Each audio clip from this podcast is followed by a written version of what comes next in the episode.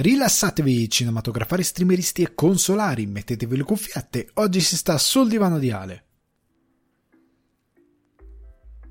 Il pezzo che sentite in sottofondo è Strange Days di Dubbist e io sono Alessandro Di Guardi, trascendentale presentatore di Sul Divano di Ale che vi ricordo potete trovare su Spotify, iTunes Apple Podcast, Google Podcast, Deezer, Amazon Music e Budsprout.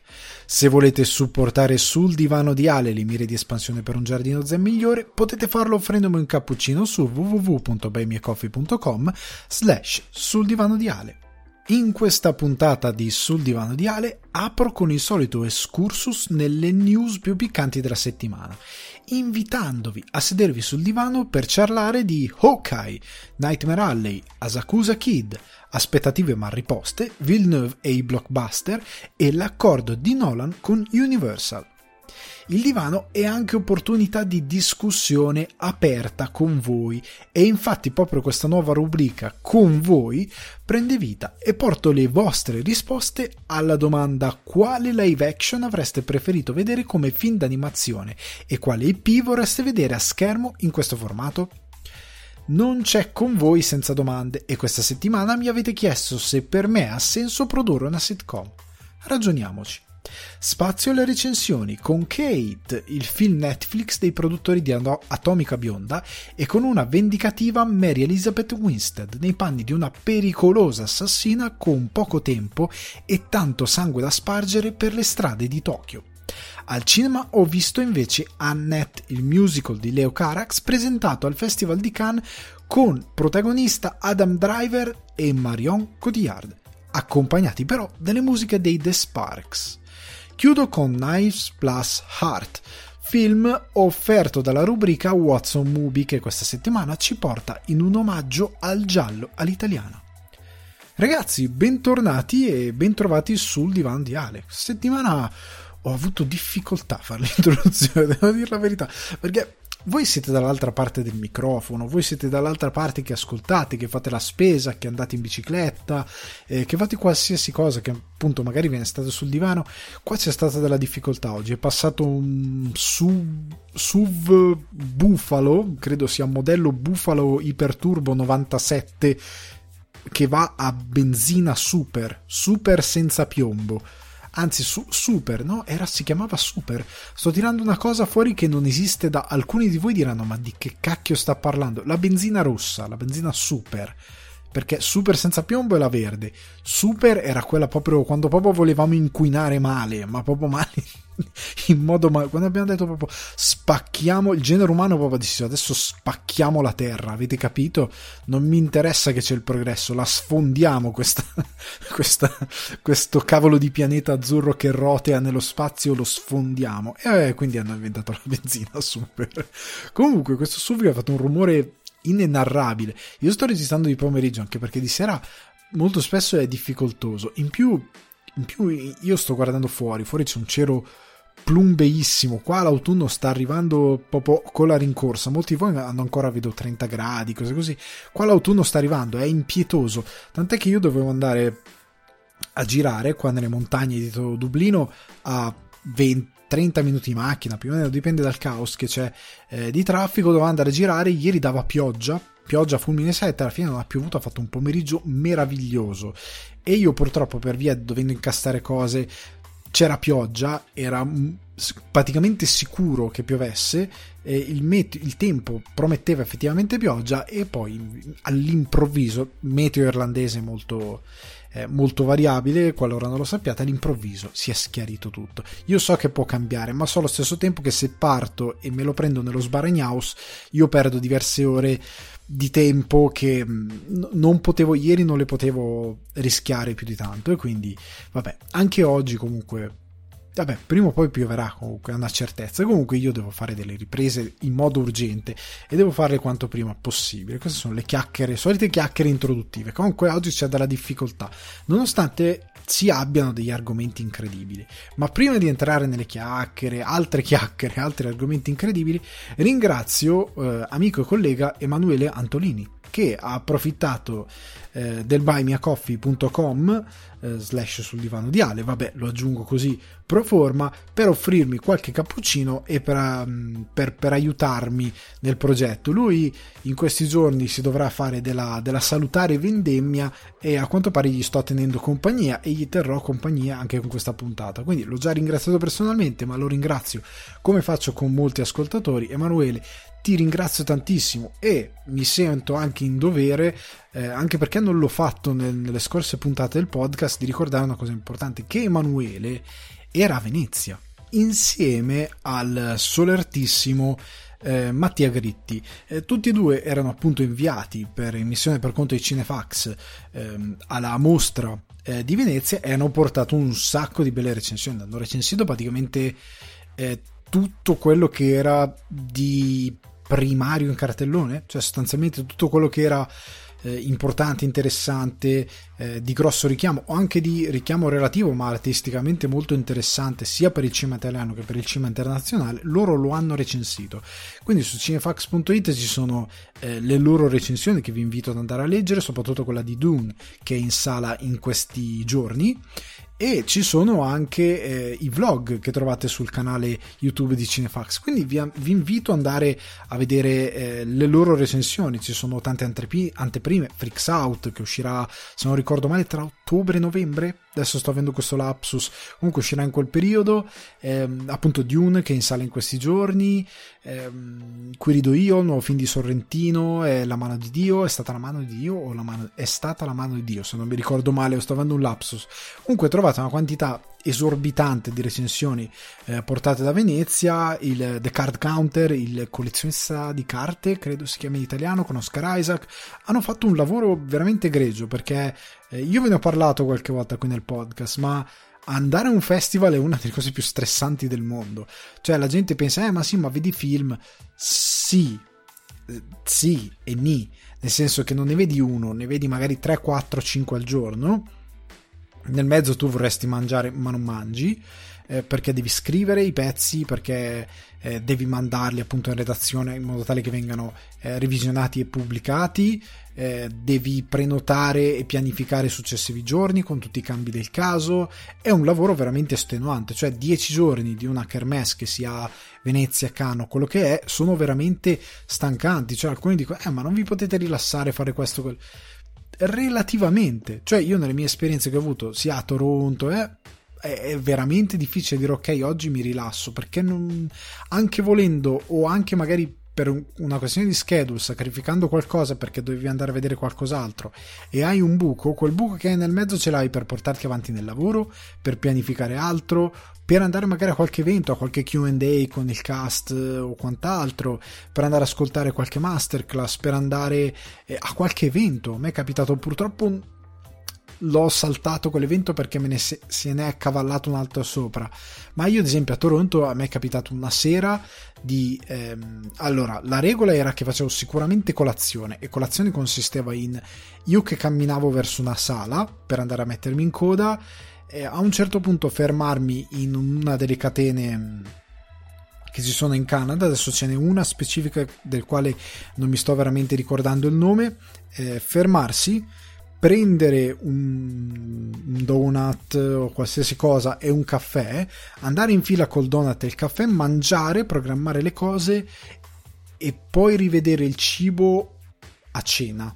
E cena è un orario variabile da, da 11 e mezza, mezzanotte alle 3. C'è stata una sera dove mi è capitato di dover ordinare tramite un Uber Eat. Io ho un account Uber Eat fatto in Canada perché ho dovuto ordinare un McDonald's perché vicino dove avevo io l'appartamento non c'era niente perché era una zona la zona dove c'è il festival non è una zona eh, di ristoranti alto c'è qualcosina però era veramente molto tardi quando ho finito io e non c'era niente, l'unica cosa aperta era un fast food ed era il McDonald's che era molto lontano da dove stavo io e un Uber Eat mi ha portato al McDonald's tipo alle 3 del mattino, una cosa del genere. È stato, io la mattina dopo sono svegliato con poca volontà di vivere perché cenare così tardi e col McDonald's non è grandioso. Quindi ti fai un discreto mazzo festival, loro due sono stati meravigliosi. Quindi andate a recuperare perché c'è tanta roba interessante. Parlando di roba interessanti io vi posso dire che in questi giorni mi sto intrattenendo con Only Murders in the Building, la serie Disney Plus, credo che ve ne avessi già accennato, con Steve Martin e Martin Short e Selena Gomez. E mi sto divertendo. Per ora ci sono quattro episodi, che, perché credo ne carichino una settimana, e mi sto divertendo un sacco. È proprio una di quelle serie che, oltre a Ted Lasso, ormai la seconda stagione sono quasi in pari ed è meravigliosa. Alcuni mi hanno scritto: Ah, la seconda non è granché, i personaggi si perdono. Non è vero. Non è vero, anzi, la seconda stagione fa un lavoro molto interessante non solo con i personaggi, ma proprio con il modo in cui sviluppa la serie. Gli dà un carattere che mi ricorda tanto Scrubs per alcune cose, per alcune trovate è tanto un po' la televisione di ora, cioè è un misto, è un'evoluzione di quella cosa lì, è molto molto interessante. Only Murders in the Building ve lo consiglio prima di tutto perché Martin Short e Steve Martin sono meravigliosi quasi sempre e, e qua comunque lo sono. Selena Gomez incredibilmente funziona anche se non è grandiosa, però funziona in quello che de- nell'economia della cosa funziona e la serie è veramente divertente. Cioè, è proprio il classico mystery, però buttato in commedia. Ricorda un po' una versione di Steve Martin e Martin Short, quindi molto più dinamica e divertente e meno cervellotica e mm, cinematografica perché gli obiettivi erano diversi, di eh, Misterioso omicidio a Manhattan di Woody Allen. Siamo in un palazzo, c'è un omicidio, eh, loro sono tra il fissato e l'annoiato e indagano e le loro personalità entrano nell'indagine e si scatenano diverse cose. Quello di Allen ovviamente è molto alleniano, questo è molto più Steve Martin appunto e Martin Short e prende una piega molto da commedia americana di, di quel tipo, ok? Di loro due che... Eh, loro due sono un po' non sono come Franco e Ciccio, ecco, sarebbe sbagliato dire che sono come Franco e Ciccio, ma nel corso della carriera sono diventati amici, sono due che stanno sempre insieme, si punzecchiano, hanno, sono diventati quasi un duo comico che ha una loro dinamica, no? uno che prende di più in giro l'altro per determinate cose un, e, e, riportano questa cosa nei loro personaggi e ricostruiscono in modo tale che questa dinamica più o meno funzioni. Eh, ed è molto bello, a me, a me piacciono un sacco e comunque guardatevelo se... Eh, avete carenza di qualcosa da guardare, se volete qualcosa anche di bello spensierato, e poi di cose spensierate se ne parlerà, eh, grazie a una delle domande che mi avete appunto posto. Tra l'altro, ragazzi, io non, non, non, so se. Non credo si senta nel microfono perché sto attento magari a, a fermarmi e quant'altro. Però io ho qua una tazza di tisana. Sempre a ricordarvi che qua l'autunno sta arrivando. Io ho qua una tisana pensate qu- quanto sono. Poi uscita la playlist di eh, Lo-Fi. Vabbè, comunque, non, non, entriamo nel vivo, entriamo nelle news. Basta, Alessandro, stai, stai cianciando. Entriamo nelle news. Allora, parto con Asakusa Kid. Eh, Netflix Japan ha diffuso questo trailer, ovviamente in giapponese. Eh, di questo eh, adattamento per regia e sceneggiatura di eh, Jackie Na Jackie Dan, scusate, Itori, credo sia Jackie Dan o Geki Dan, non so come i giapponesi lo leggeranno. Non ho neanche prestato attenzione se nel trailer lo dicono, non credo lo dicano mai nella vita. Però regia e sceneggiatura di Gekidan Hitori è basato sull'omonima autobiografia di Takeshi Kitano ed è questo Sakusa Kid che appunto ripercorre la carriera e la vita di Kitano che è stata molto particolare e che è un non solo per, per noi è ecco Kitano ha questa doppia ne avevo parlato una volta ma non benissimo era un po' una chiacchiera quella cosa su Kitano perché poi coinvolgeva un altro paio di registi eh, Jarmusch e forse Lynch non mi ricordo chi coinvolgeva era una chiacchiera molto abbozzata ecco non è una delle puntate delle quali vado a fiore che consiglio. Comunque Kitano è un uomo di due mondi cioè, per noi è quello che va al Festival di Venezia, quello che fa Outrage, è Beat Takeshi. Ok? Mentre invece, anche se guardate la sua filmografia, soprattutto certi film, diciamo post-Outrage, eh, Kitano è, è un uomo di spettacolo che fa, ha fatto della commedia il suo mestiere principale per gran parte della sua carriera e che in Giappone è conosciuto per quello. Era parte di un duo comico famosissimo, Takeshi's Castles è Takeshi's, è lui, è ora uno di, degli inventori. Ehm, è, è, un uomo di spettacolo che è conosciuto per questo, per essere un comico, per essere uno che fa ridere, eh, per fare anche slapstick come ogni tanto come comicità. Eh, per noi è l'uomo dei festival che porta quel tipo di cinema. Ehm, è un uomo di due mondi. In Giappone per il suo cinema non è incredibilmente, cioè è conosciuto sì ovviamente, però non è incredibilmente annoverato da quello che ho capito eh, parlando anche con qualche giapponese quando mi è capitato. Non è annoveratissimo però è, ha questa doppia vita, anche se in Giappone sapete che comunque è famosissimo, cioè non è annoveratissimo per i suoi film, però è famosissimo, cioè quando sono andato in Giappone a un certo punto ho guardato in alto c'è un cartellone pubblicitario con la sua faccia gigante, veramente gigante su un palazzo a Tokyo. E ho guardato e ho detto grandissimo, bellissimo, ero gasatissimo questa cosa. Comunque il film ripercorre appunto la sua, la sua autobiografia mo- sembra molto interessante appunto sui toni della commedia che hanno contraddistinto il suo inizio di carriera e non credo arriverà effettivamente a prendere in considerazione poi cioè solo proprio appunto l'inizio della sua vita non tanto il dopo. Cioè non credo vedremo il, il Kitano di eh, Outrage o anche di Violent Cop Ecco, Violent Cop però è l'unico film del quale ho parlato veramente nel podcast. Porterò anche gli altri perché sono interessato. Però comunque vi invito ad andare a vedere il trailer, è simpatico. Ehm, anche se non, magari non capite niente perché è tutto in giapponese come non ho capito niente io. Però è interessante quello che, aver, quello che sembra aver fatto il regista nel, nel realizzare questo film. Io non vedo l'ora che arrivi e che magari con dei sottotitoli sia possibile vederlo. Andiamo avanti con una serie Disney Plus te- tenetevi fortissimo, perché così a schiaffo è uscito il trailer di Hawkeye. Hawkeye, detto così, occhio di falco. Eh, sapevamo tutti appunto che doveva arrivare la, la serie con protagonista il personaggio interpretato da Jeremy Renner. Eh, serie ispirata tra l'altro un, da una rana a fumetti che si è conclusa da diverso tempo e che potete recuperare in... Eh, chi magari non segue i fumetti non sa che ormai sono anni che la Marvel, come la DC, eh, hanno preso questa abitudine per la quale siccome ci sono delle run che vanno avanti per anni eccetera eccetera raccolgono queste run in capitoli brevi o lunghe che siano. Le uscite dei, dei fumetti singoli poi alla fine vengono raccolti in capitoli venduti come se fossero graphic novel che ti mettono in un malloppone tutta la storia in modo tale che tu te la puoi recuperare tutta. Questo di Hawkeye è uscito in un unico volume ehm, su Comixology, ecco se leggete in digitale c'è in lingua originale, costa 27 euro mi pare. Tra l'altro io lo voglio recuperare perché dicono tutti sia una run molto bella ed è una run di Matt Fraction e David Aya, uno dei disegnatori principali, ce ne sono altri due o tre se non ricordo male, però David Aya è uno dei principali e sono molto interessato.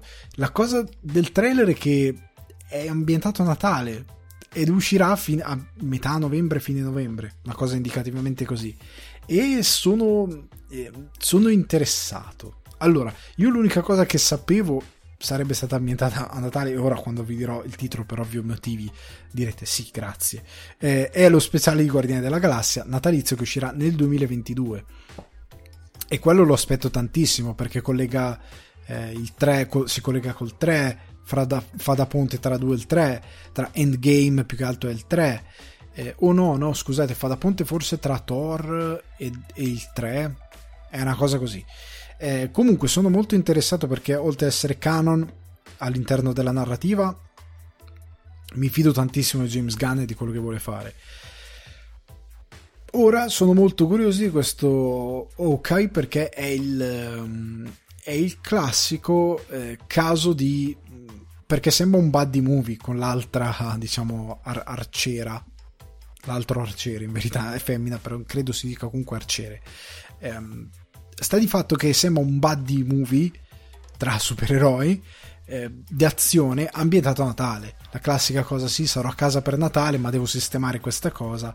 È molto interessante. La cosa che mi ha colpito, come al solito, è che internet ha fatto ha fatto uscire come notizia, molti outlet hanno fatto uscire come notizia il fatto che nella sinossi, come dal trailer, si capisce che lui non è più un Avengers. Ma ragazzi, ma è chiaro, cioè, era chiaro anche nei film prima, cioè lui aveva smesso. Cioè, era lì in Endgame giusto perché appunto è diventato Ronin, perché è impazzito, perché gli è morta la famiglia, ma ha fatto la missione che doveva fare per la famiglia, ma lui è chiaro che non è più un Avengers, si era già ritirato.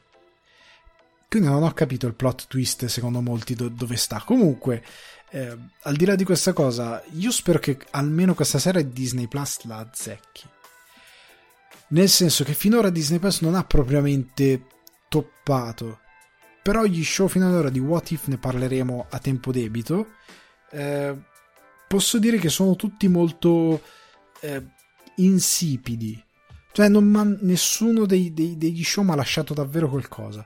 Ed è una cosa che sta caratterizzando Marvel e poi ne parleremo ancora mh, nella notizia dedicata. Però veramente mi sta lasciando tutto col il niente. Cioè, sembra proprio il finale di The Truman Show. Finisce. Ah, ok, è finito. Vabbè, abbiamo pianto, cambiamo canale. E, ma ne- senza neanche il pianto, però. Cioè, proprio. E ti lascia, ok, l'ho visto, andiamo avanti. Io spero che invece questa serie possa diventare. Io vorrei che questa serie fosse. Dicevo, com- come i fumetti, cioè un one shot che leggi sono come se fosse una, una, mini run, la leggi, c'è un'avventura particolare con dei toni particolari, te la porti avanti, sei contento, è, car- è bella e magari ogni tanto te la rileggi. Io vorrei che una di queste serie fosse una serie che una volta ogni tanto te la riguardi, quei 7-8 episodi te lo riguardi perché c'è una bella scena, perché c'è una cosa che ti è rimasta memorabile, eh, che ti è rimasta impressa. Cioè, mi dispiace anche perché Daredevil, tipo di Netflix, tranne alcune grosse cose della stagione 2 che erano veramente cheap, nel senso realizzate senza neanche un minimo di mestiere, e anche narrativamente alcune cose mi hanno fatto schifo. Però tra la prima e la terza stagione hai dei momenti che dici cavolo che bella questa scena. Anche la seconda stasio- stagione stagione stagione ero diventato toscano per un secondo. E hai qualcosa che ti rimane di tutto VandaVision eh? zero ho cancellato tu, tutto Oki, eh, Loki eh, VandaVision questi what if li guardi li butti su e te ne dimentichi sono proprio eh, consumo cioè rimang- non rimangono, non, non, ti lasciano granché. E io spero che invece questo Hawkeye, considerando che esce a Natale, possa diventare anche una roba alla quale il pubblico si possa appendere. Cioè, nel senso, diventa una cosa tipica da guardare a Natale come se fosse un die hard. Cioè, per dire, una mezza tradizione. Cioè, vorrei che fosse una cosa di questo tipo. Esce a Natale, vediamo, vediamo, vediamo cosa succede. Trailer di Nightmare Alley. Alley. Scusate il film di Del Toro, eh, su, con sceneggiatura scritta a quattro mani con Kim Morgan, è arrivato, è stato svelato, si è visto un bel trailer, è tratto dal romanzo del 1946 di William Lindsay Gresham e omonimo, appunto Nightmare Alley. Nel cast stellatissimo vede Bradley Cooper, Kate Blanchett, Tony Collette, William Defoe, voce narrante nel trailer, Richard Jenkins, Rooney Mara, Ron Perlman, immancabile, eh, è David eh, Strathairn. Allora, tra l'altro sa che c'è Romina Power anche nel film. Comunque, ehm, il film esce a Natale negli USA e a gennaio, il 22 mi pare gennaio, in Italia. Io non vedo l'ora di vederlo. Io spero che anche in Irlanda esca per Natale, o comunque a dicembre. Io voglio veramente vederlo questo film. Ho seriamente intenzione di spararmelo con tanta gioia. Eh, non vedo veramente l'ora ha un'atmosfera meravigliosa. Del Toro, cavolo, non so come ha, un, ha il dono. Del Toro ha il dono dello storytelling per immagine. È proprio bello quello che l'immagine è piena ehm, e ti racconta tutto con un'inquadratura. È piena di dettagli, piena di il modo in cui è illuminato, il modo in cui si muove la camera, il modo in cui i personaggi sono in scena. Cioè, Bradley Cooper così non l'ho mai visto. Ehm tutti per Willem Defoe è incredibile anche lui. È tutto incredibile già con le immagini. Ehm, io lo amo del Toro. Cioè è meraviglioso. La cosa che mi dispiace è che esce più o meno nello stesso periodo o comunque molto vicino a Freaks Out di Mainetti. E Mainetti ha fatto una storia circo i freaks eh, ambientata indietro nel tempo. Il periodo storico è quasi molto vicino. Il confronto sarà impietoso secondo me. È una sfortuna perché d'altronde anche Del Toro si è guadagnato dei mezzi, ha della possibilità di mezzi altissima. Eh, però credo sarà impietosa perché già io guardando il trailer di Freaks Out avevo detto qua c'è tanti ci hanno visto delle cose che secondo me non ci sono. Io ci ho visto tanti ci hanno visto Fellini, clown. Non è perché c'è il circo su Fellini e clown cioè non c'entra niente. Io ci ho visto più che altro proprio del toro. Cioè l'idea di riprendere quest'idea di Del Toro dei freaks e quant'altro ehm, ci ho visto altro e il fatto che arrivi anche del Toro con una storia Nightmare Alley, il mago, il, il, il medium, il circo, c'è, c'è, quell'atmosfera lì, cavolo che, che eh, sarà un pugno in faccia abbastanza forte. Eh, però comunque, parlando del film del Toro, io non vedo l'ora. Cioè, io sono già venduto con questo teaser trailer. Se non facessero uscire nient'altro, io sarei a posto. Cioè, io vado comunque al cinema, ci vado. Cioè, già per quello che ho visto è, è meraviglioso. Io vi consiglio di andarlo a vedere. Arriviamo però alla notizia più, più croccante di questo set di notizie, ovvero Nolan che si è accasato con, con Universal. In questi giorni la notizia si è rincorsa un po' su tante pagine si è parlato che lui ha finalmente un nuovo progetto, vuole, var- vuole fare un film su eh, Robert Oppenheimer e la creazione della bomba atomica. Ora, piccola parentesi, io credo che Nolan lo faccia apposta. Cioè, Nolan fa bastone, cioè Nolan ha, non neanche, Nolan ha i pruriti. Cioè, tutti gli hanno detto male dopo Inception. Dopo Inception hanno detto è esagerato, hai rotto i maroni, troppo complicato, troppo intricato, troppe parole. E lui ha detto ah sì? E io vi faccio Dunkirk. E lui ha fatto Dunkirk. Un film con una tecnica meravigliosa all'essenza del racconto bellissimo. Bellissimo non c'è una parola.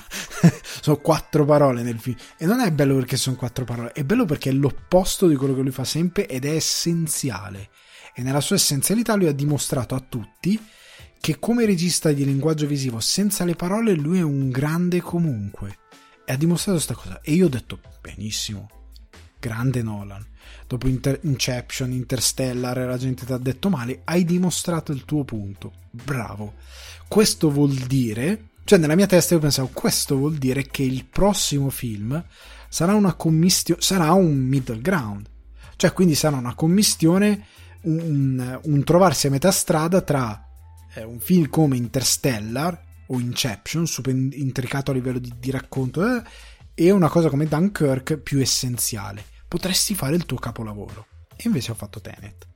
Cioè, un film dove dici si doveva grattare, non ce la faceva, doveva scrivere 800 pagine di spiegoni intricati con una messa in scena che non torna in alcune cose perché parlano di qui, poi sono a Mumbai e continua il discorso che avevano interrotto, non lo so, a, Manhattan e tu dici ma che cacchio cacchio fate? cosa, sta, cosa sta succedendo? Comunque, sta di fatto che io ora ho paura, cioè ho paura, sono contento perché per, grazie a questa legge cosa succederà? Tornerà indietro. Cioè se fa una storia su eh, Oppenheimer e la creazione della bomba atomica e la fa come Dunkirk, bravo, torna a raccontare per immagini, parole essenziali, deve att- tenersi non può andare in voli pindarici magari troppo complessi perché c'è una storia a cui deve dare retta. Potrebbe fare un grandissimo film finalmente. Perché è sempre lì il mio dubbio su Nolan io Nolan sono convinto che sia un grande che abbia fatto dei film meravigliosi ma deve trovare un, cioè una via di mezzo per me Tenet va rimesso se si potesse andare indietro del tempo, io andrei indietro del tempo per fermare Nolan. No, fermo lì. Stai buono con quella sceneggiatura, ripensaci, dai retta a me. Trova una metà strada tra Dunkirk e questo progetto. Meno, meno, e ti viene un capolavoro, perché se Tenet avesse parlato più con le immagini, meno con queste spiegazioni cervellotiche mal raccontate, sia nelle immagini che ne... perché Tenet non sembra lo stesso regista di Dunkirk per quanto è bravo in Dunkirk e per quanto non lo è in, in Tenet a raccontare. Quindi sostanzialmente io credo che questo progetto su Oppenheimer sarà incred- potrebbe essere incredibile. Comunque, parliamo dell'accordo con Universal. Perché per mesi si era parlato, ah, Netflix vuole produrre il film di Nolan. E io pensavo, sì, sì, sicuramente Netflix si porterà a casa il film di Nolan, sono sicuro. E ora vediamo i dettagli di cosa Nolan ha chiesto. Perché si è visto di, si è parlato di eh, Nolan che ha incontrato major come Sony, MGM, Paramount e persino Warner, che però Warner pare che abbia eh, droppato la trattativa perché è preoccupata per una sceneggiatura poco commerciale a sostegno di quanto appena detto, cioè che probabilmente questo progetto sarà incredibilmente ancorato a quello che è la storia, sarà più Dunkirk e meno Tenet. E quindi la gente probabilmente lo ha detto, la gente non lo vuole vedere, vuole vedere Tenet. diverso, però vuole vedere Tenet. E perché comunque i fan di Tenet assoluti ci sono. Comunque, eh, lui ha incontrato queste major, le ha incontrate alcune a casa sua, alcune nel suo ufficio dove hanno, le- hanno, letto la sceneggiatura lì. La sceneggiatura non ha mai lasciato casa di Nolan o l'ufficio di Nolan. Se vuoi la leggi qui, non te la porti da nessuna parte. Quindi è anche una cosa interessante. Il che potrebbe voler dire che invece è poco attenente alla storia. Comunque, comunque, ehm, l'accordo è il seguente: stretto con Universal. È un accordo a 100 milioni riprese a partire dal 2022, inizio 2022, uscita prevista per il 2023 o inizio 2024, quindi fine 2023 o inizio 2024. Parrebbe che Nolan abbia chiesto altri 100 milioni, cioè quindi 100 di produzione e 100 tra marketing e altre cose. Quindi una cifra da 200 milioni importante. Importante relativamente perché comunque alti, cioè alti blockbuster costano 200 e passa milioni solo di produzione senza il marketing.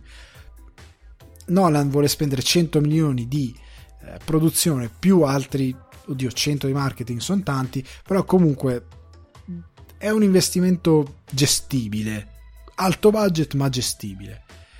Nolan però ha chiesto una finestra di proiezione esclusiva in sala che va dai 90 ai 120 giorni dai 90 ai 120 giorni.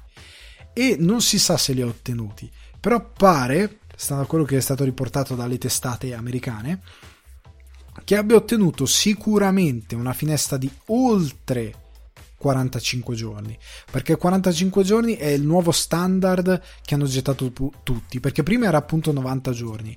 Ora con le varie catene le major hanno attestato quasi tutte 45 giorni di esclusività in sala, tranne appunto eh, Universal che ne aveva 17, salvo Universal ha una finestra di esclusività in sala di 17 giorni, salvo quei film che geran, generano al debutto oltre 50 milioni e in quel caso rimando, rimangono in sala per 31 giorni.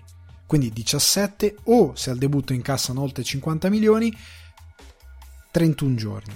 Lui ne ha chiesti 90-120 e ne ha ottenuti sicuramente oltre i 45, quindi oltre la finestra eh, attualmente in auge.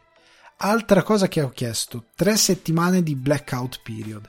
Che cos'è il blackout period? In distribuzione il blackout, blackout period è quella clausola per la quale tu chiedi alla produzione che, in questo caso tre settimane si è detto, quindi tre settimane prima dell'uscita del film e tre settimane dopo l'uscita del film Universal non lanci altre esclusive. Cioè, quindi tre settimane prima del film e tre settimane dopo, Universal non lancerà altri grossi film in quel periodo. Deve essere una finestra in cui quel film ha l'attenzione totale del pubblico eh, e della distribuzione di Universal. Quindi non si deve accavallare con altre opere di, di grosso richiamo. Ok? L'altra cosa che ha chiesto ovviamente è il Final Cut L'altra cosa chiesta, che poi magari per voi sarà poco interessante, è il first, gross, first dollar gross, ovvero eh, il first dollar gross è quella clausola per la quale il regista ha una percentuale sugli incassi già dal primo biglietto. Cioè, generalmente il, l'accordo generico che hanno i registi è che ehm, inizi a guadagnare, ad avere una tua fetta di ricavi nel momento in cui la casa di produzione rientra dai costi e quindi inizia a generare guadagno. Quindi se la casa ha speso 200 milioni, nel momento in cui la casa supera 200 milioni di, guadagno, di incasso e inizia quindi a generare guadagno e profitto, allora anche il regista inizia a ricevere una parte degli incassi, una parte degli introiti. Col first dollar gross no, tu ricevi già dal giorno 1, dal primo biglietto, una del, una percentuale di quelli che sono gli incassi. Nolan furbacchione furbacchione, però comunque per mantenersi a fare quello che deve fare, io posso capire che abbia la sua voglia di essere un furbacchione. Quindi questo è lo scenario. In tutto questo, ragazzi, come ci entrava Netflix? Cioè, parliamoci chiaro, Netflix al cinema te lo manda due settimane, quando è grasso che è cola, giusto giusto Scorsese e qualcun altro. E ti deve andare bene che non lo manda al cinema mentre è in sala, cioè al cinema mentre è sulla piattaforma. Tipo Mank che è andato al cinema, però era già anche sulla piattaforma. Io l'ho visto al cinema. perché voglio bene a Fincher, però era anche sulla piattaforma, potevo vederlo a casa. Ehm, come vinceva Netflix? Soprattutto considerando che Nolan ha voluto lasciare Warner dopo che è venuta fuori questa cosa di HBO Max, che ha chiaramente ucciso alcuni film, di rilasciare il, il, il film in contemporanea sulla piattaforma e al cinema. Cioè, secondo me andava da Netflix, ma secondo Netflix stesso. Oltre al fatto che Nolan ha chiesto un budget importante, un marketing importante, Netflix non fa un granché di marketing importante. Ehm, ha chiesto una finestra d'uscita, appunto, dicevamo, Netflix fa poca roba. Lui ha chiesto 90-120 giorni, Netflix e tanto se ne fa 15. Come potevano fare? Come mai nella vita? Non credo fosse possibile per Netflix portare a casa Nolan, sotto nessun punto di vista. Cioè, io credo che Nolan li ha guardati a riso. Cioè, con tutto il rispetto per Netflix, però li ha guardati e ha detto, oh no, voi non avete idea con chi state parlando. E lui è anche nella posizione di farlo, cioè sia chiaro, per quanto vi possa piacere o non piacere, lui è nella posizione benissimo di farlo questo discorso, rispetto a Netflix. Un regista esordiente no, ma lui può, sia chiaro.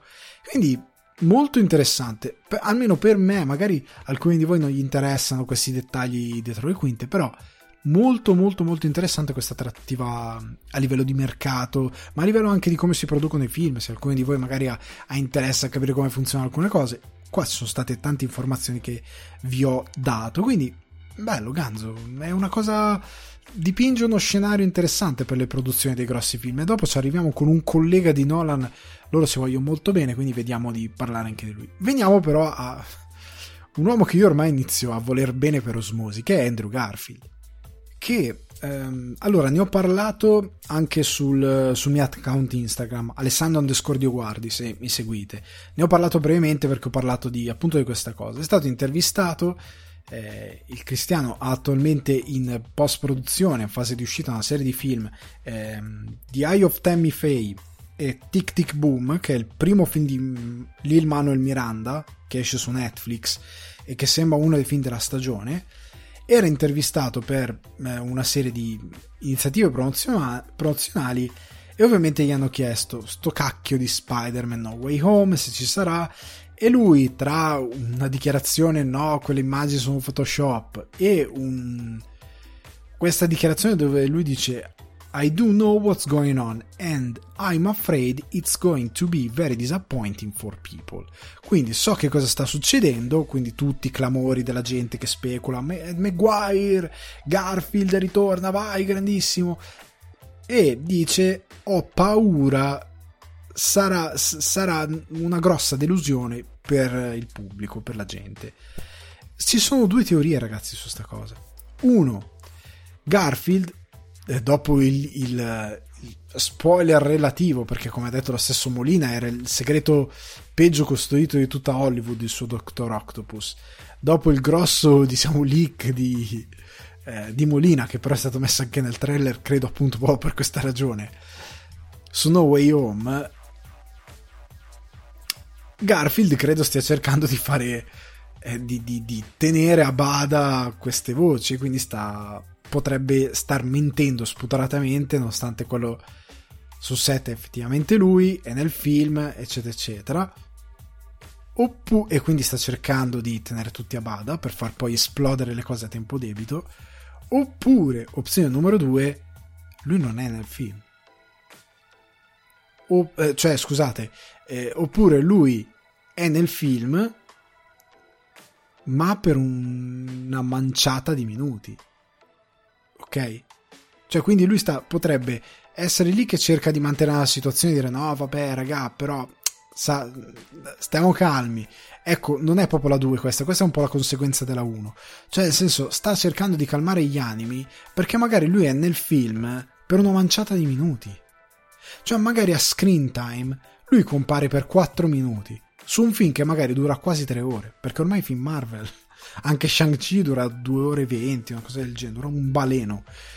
Ehm, e poi ne parliamo di un film che invece non, non dura un baleno, per fortuna.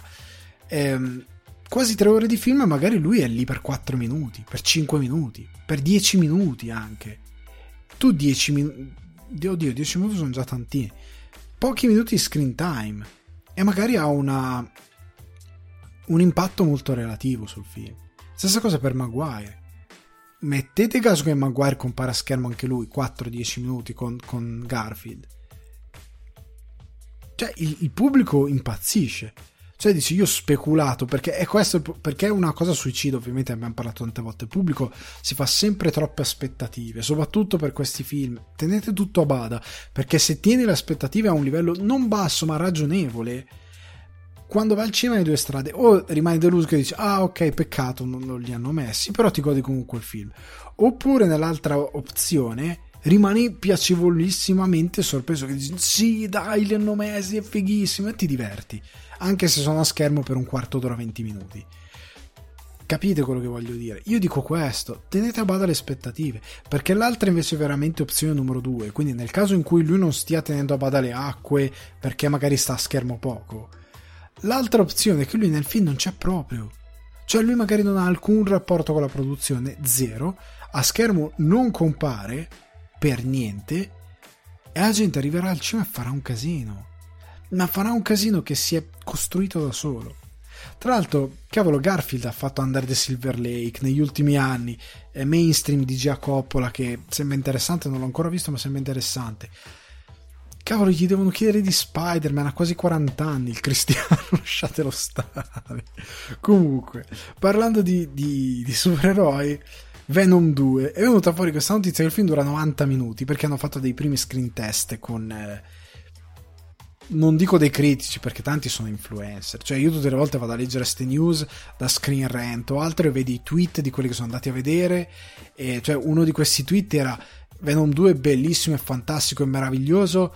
Eh, io sono uno, cioè questo diceva, io sono uno di quelli che ha ripetuto e ha reputato Venom uno dei film più innovativi degli ultimi anni. E io ho detto, ok, non sei affidabile come parere.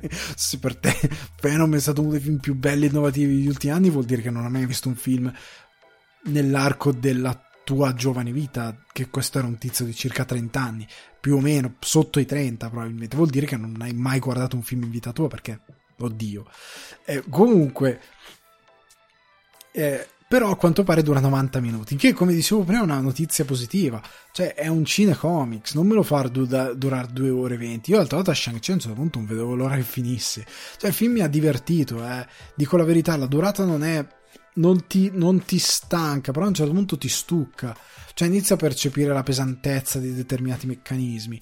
Dici, cavolo, fammi andare a casa, ce la faccio più. Perché non è così eh, fluido quella durata, per quanto sia scorrevole, perché comunque c'è talmente tanta azione che è difficile. Però è un po'... 90 minuti va più che bene tante volte per certe storie potrebbe anche essere un brutto segnale, cioè che Venom magari è raccontato in fretta, male, non lo so. Comunque sta di fatto che in tutto questo è venuto fuori Tom Hardy che ha blaterato sul fatto che ehm, c'è possibilità che lui ha detto semplicemente Spider-Man al suo universo, l'MCU al suo universo, Venom al suo universo, Sony al suo universo di ragni, magari si può trovare un modo per farli incontrare. I giornali hanno titolato Tom Hardy anticipa Venom 3, ci sarà il crossover, ma quando ma, ma non è vero. Cioè io avete messo proprio le parole in bocca, non ha detto niente di tutto questo, sappiatelo. L'unico che ha detto qualcosa di un pochettino più aggiuntivo è stato Andy Serkis, regista di Venom 2 che, stando a quanto ha riportato IGN, ha dichiarato a loro, a questo punto, che eh, l'incontro tra i due personaggi, quindi tra Spider-Man e Venom, non è un se ma un quando. E che però non si vuole avere fretta a riguardo. Io dico che questa cosa è orribile, cioè nel senso che eh, Venom purtroppo eh, non ha alcun senso per come è nato, cioè potrebbe accadere dopo qualcosa, ma non, non una, diventa un film di Spider-Man nell'universo di Venom. Cioè, non capisco. Eh, io credo che abbiano pensato. È tutto raffazzonato questo universo eh, alternativo di Sony. Tanto valeva. Cioè, non fare Venom oppure fare un Venom dove non vedi. Cioè, io se avessi scritto la sceneggiatura del primo Venom, ok? Tanto, cioè, Sony ha i diritti di Spider-Man e li sta sostanzialmente prestando a Disney. Cioè ragazzi, fate in modo tale, anche senza far vedere Spider-Man, fatemi vedere che questo simbionte lascia, era già magari in televisione si vede qualcosa, notizie di Spider-Man eh, con la tuta nera. Fammi capire che in questo universo c'è stato uno Spider-Man con la tuta nera, che questo simbionte si è staccato, è stato portato in qualche laboratorio. Questi qua sono vinti l'appalto questo, per, per studiarsi questo simbionte. Lui fa degli studi, finisce lì e diventa Venom. Capite? Cioè fatemi in modo tale da farmi capire che il simbionte è già, è già stato in contatto con Spider-Man. Piuttosto che fare questa storia ex novo che non, lui non ha mai... cioè è un po' ridicola come cosa. E, e, non so come potranno andare avanti in futuro. Comunque, mi ha fatto anche ridere che abbiano fatto Venom 3 già crossover, non è, non è, stato dichiarato niente di tutto questo. A me ha fatto troppo ridere. Sono stato a leggere le dichiarazioni e ho detto: Ma no, è vero, cioè non è proprio vero. Cioè, non è che dici, hai, gli, hai, gli hai messo proprio le parole in bocca. Lui non ha detto niente di tutto questo, to, povero Tomardi. Comunque, veniamo invece a Villeneuve, l'ultima news. Ehm, che in un'intervista rilasciata a El Mundo aveva una conversazione in corso riguardo i blockbuster, i, i film a grosso budget e sul fatto che lui ritenga siano ancora eh, rilevanti, però quando creati da un, da un maestro del, del, cinema, da un filmmaker di un certo livello. Quindi per capirci, Villeneuve a un certo punto cita Quaron, Nolan, cioè, cita, cita qualche regista che lui dice sono registi comunque che hanno una loro poetica, una loro idea di cinema, che fanno cinema di un certo tipo, che vi piaccia o meno, ma che ha delle, una voce autoriale. Comunque eh, Villeneuve con Nolan sono due personaggi che sono vicini. Io quando ero a Cannes ho visto la, la proiezione di 2001 restaurato appunto da Nolan, c'era in sala Villeneuve, gli ha fatto l'applauso. Cioè, sono due personaggi che si conoscono eh, e che si frequentano tra grandi, tra grandi, sai, si, si vuole bene, ci si trova. Leggo quanto poi ha detto eh, Villeneuve, che dice forse il problema è che siamo di fronte a troppi film Marvel che non sono altro che un copia e incolla dei precedenti. Forse questo genere di film ci ha zombificato un po', eppure abbiamo ancora molti grandi e costosi film di grande valore, non credo di poter essere pessimista a riguardo. Allora Villeneuve non ha detto nulla di negativo. Cioè sia chiaro, non ha detto nulla di negativo sui film Marvel. Che i film Marvel siano dei copia e incolla, è vero, cioè, ragazzi, la struttura base, soprattutto delle storie di origine, dei film Marvel, è sempre uguale.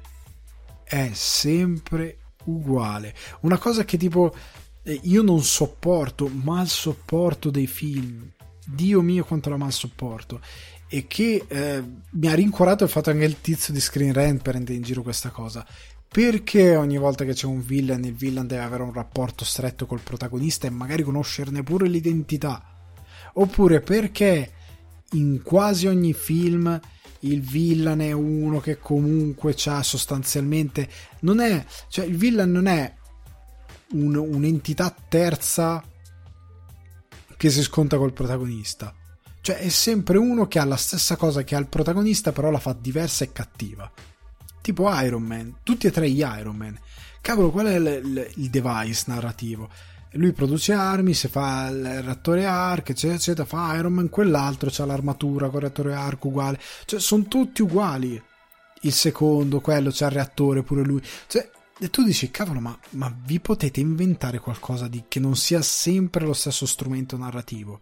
E ce ne sono 2000 di film della Marvel che sono così. Che ne sono usciti troppi è anche vero, sono più di 20, non so quanto, sono più di una ventina in 10 anni, 10-11 anni. Son, sono un baleno.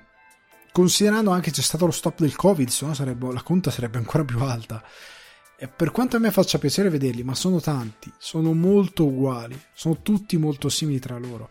Oltre al fatto che Marvel, come si è detto molte volte, Marvel per giustificare, non rifaccio il discorsone che avevo fatto molto tempo fa, però per giustificare e per far funzionare questo enorme arazzo narrativo che fa il cinema, deve dare un'uniformità di tono. E quindi i film non differiscono mai tanto tra loro, a livello di tono, a livello di... di cioè mo, anche il, il, modo in cui vengono, arrivano le gag è molto simile, il modo di scherzare è molto simile. Ehm, le, le, proprio i film a volte che sia un alto regista non te ne rendi conto tranne Gunn e Waititi per tutti gli altri non ti rendi molto conto che c'è un alto regista. Cioè la mano è più o meno sempre una pasta indistinta. Cioè gli stessi temi musicali, tende ad essere tutto molto uniforme al fine di poter dare una, una parvenza di, di, di, eh, di universo narrativo unico tra tutti questi film. Cioè anche questo Shang-Chi, cioè di particolare non ha niente, cioè veramente poco a livello di storytelling, a livello di regia, a livello... È, ha qualcosina, ma non ci trovi... Ha qualcosina di diverso giusto perché è un film dove ci sono le arti marziali. Cioè, però non ha niente di cioè non ha una sua voce particolarmente d'impatto, è questo che cerco di dire. Poteva averlo diretto chiunque, non, non lo distingueresti. E Villeneuve sotto questo punto di vista ha ragione, non è un insulto, è un'oggettività riguardo questi film. Per quanto io sia un, tra virgolette un fan e li vado a vedere. Eh, io credo che abbia ragione, credo soprattutto che eh, la, la, protesta sia contro Hollywood che non riesce a investire, eh, tranne in alcuni casi, a investire in autori che vogliono delle grosse idee, che hanno delle ambizioni molto alte per il grande schermo, per la fantascienza e vorrebbero ingaggiare il pubblico. Cioè, se guardate i grandi film che stiamo aspettando, cioè Dune, che è comunque figlio di una tradizione di un, di un genere caldo, un film fallito in passato, eh, con relativamente fallito in passato con Lynch, eh, un film fallito perché non è mai nato con Jodorowsky, c'è un documentario. Eh, Dune è un po' un mito a sé stante. Eh, I fumetti, i vari cinecomics, perché sono sull'onda del, dell'entusiasmo del momento della moda e quindi si fanno quelli. Eh, Matrix 4, cioè al cinema sta arrivando Matrix 4. Eh, siamo circondati da tentpool anche adesso. Eh, l'altro grosso incasso è stato Fast 9. L'altro grossissimo incasso eh, è, sarà sicuramente Top Gun Maverick. E si riprende Top Gun. Mission Impossible, siamo arrivati al 7. Cioè, stiamo portando avanti eh, i soliti brand e le solite saghe già famose. Raramente, quando quella poca volta, quell'unica volta che trovi un nuovo IP di grosso impatto, fatta con molti soldi, è una rarità. È veramente una rarità. Cioè si investe poco in queste cose. Hollywood rischia poco sotto questo punto di vista. Guardate ora mm, non sono riuscito a vederlo al cinema perché è stato in sala veramente poco. Eh, Trascendence mi pare che si chiamava, con eh, Hugh Jackman, scritto da Lisa Joy, la creatrice Westworld. Cioè lì il film si vendeva da solo, dai creatori di Westworld. È un film, bastava crederci, fare mar- campagna marketing, buttarci, investirci. Non ci ha creduto nessuno. I critici sono andati al cinema perché ora molti critici si fanno un po' comprare dal marketing, questa è la verità, si fanno un po' influenzare. Ne hanno parlato un po' male, sono gli stessi critici che poi vanno a vedere Shang-Chi, danno dei voti straordinari quando il film è mediocre. E lo fanno solo perché c'è dietro chiaramente un ufficio marketing che lavora bene e li influenza bene. E quindi io credo che Villeneuve dica, cavolo, ma com'è possibile? Anche il suo Dune, il suo Dune ha delle critiche molto più severe di quelle che hanno molti altri film. Cioè, ma anche nel pubblico si riflette questa cosa. Il pubblico è molto più severo in Dune, per quanto sia da un'IP famosa. Perché non ha la forza di un nuovo film Marvel, che ha 200 miliardi di, di, di, persone che lo seguono, aspettative, costruzione costante, un treno dell'hype che corre costantemente e gli studios hanno paura. Quando in verità dare un grosso film, un grosso budget a un regista, appunto lui nomina Quaron, eh, Nolan, Del Toro, dai un grosso budget a loro, ti fanno dei capolavori, ti fanno dei film enormi. Oddio, Nolan, Tenet purtroppo è andata male, però volendo, però gli altri film, non dico capolavori, però ha fatto dei gran bei film. Cioè, non è un regista che ti porta a casa il filmaccio. Filmaccio vuol dire eh, vedova nera. Cioè, non, Nolan non riesce a farlo vedova nera. Cioè, il suo film più probabilmente brutto credo sia Tenet.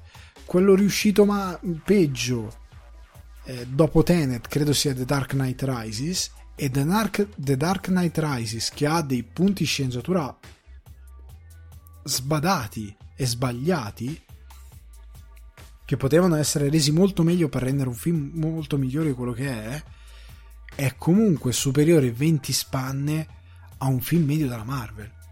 Cioè, se tu prendi The Dark Knight Rises per come è girato, per come è messo in scena, tecnica proprio di movimenti di macchina e quant'altro, e lo metti di fianco a Black Panther, è migliore. A Capitan Marvel è migliore. Eh, di fianco anche a. Eh, vediamo. Eh, Shang-Chi stesso è migliore, ma sotto moltissimi punti di vista. Ed invecchierà molto meglio perché non ha un uso invasivissimo della CGI, cosa che tutti questi film hanno. Rispetto a Vedova Nera è molto meglio, eh, rispetto ai due Spider-Man è molto meglio, è molto più riuscito sotto ogni punto di vista tecnico. È questo che dice Villeneuve. C'è uno studios interessato a questa cosa? Io credo che forse DC ci sta provando. Gunn con Suicide Squad eh, sta provando a dare Batman a Matt Reeves, può tirarci, sembra ci stia tirando qualcosa fuori di molto interessante.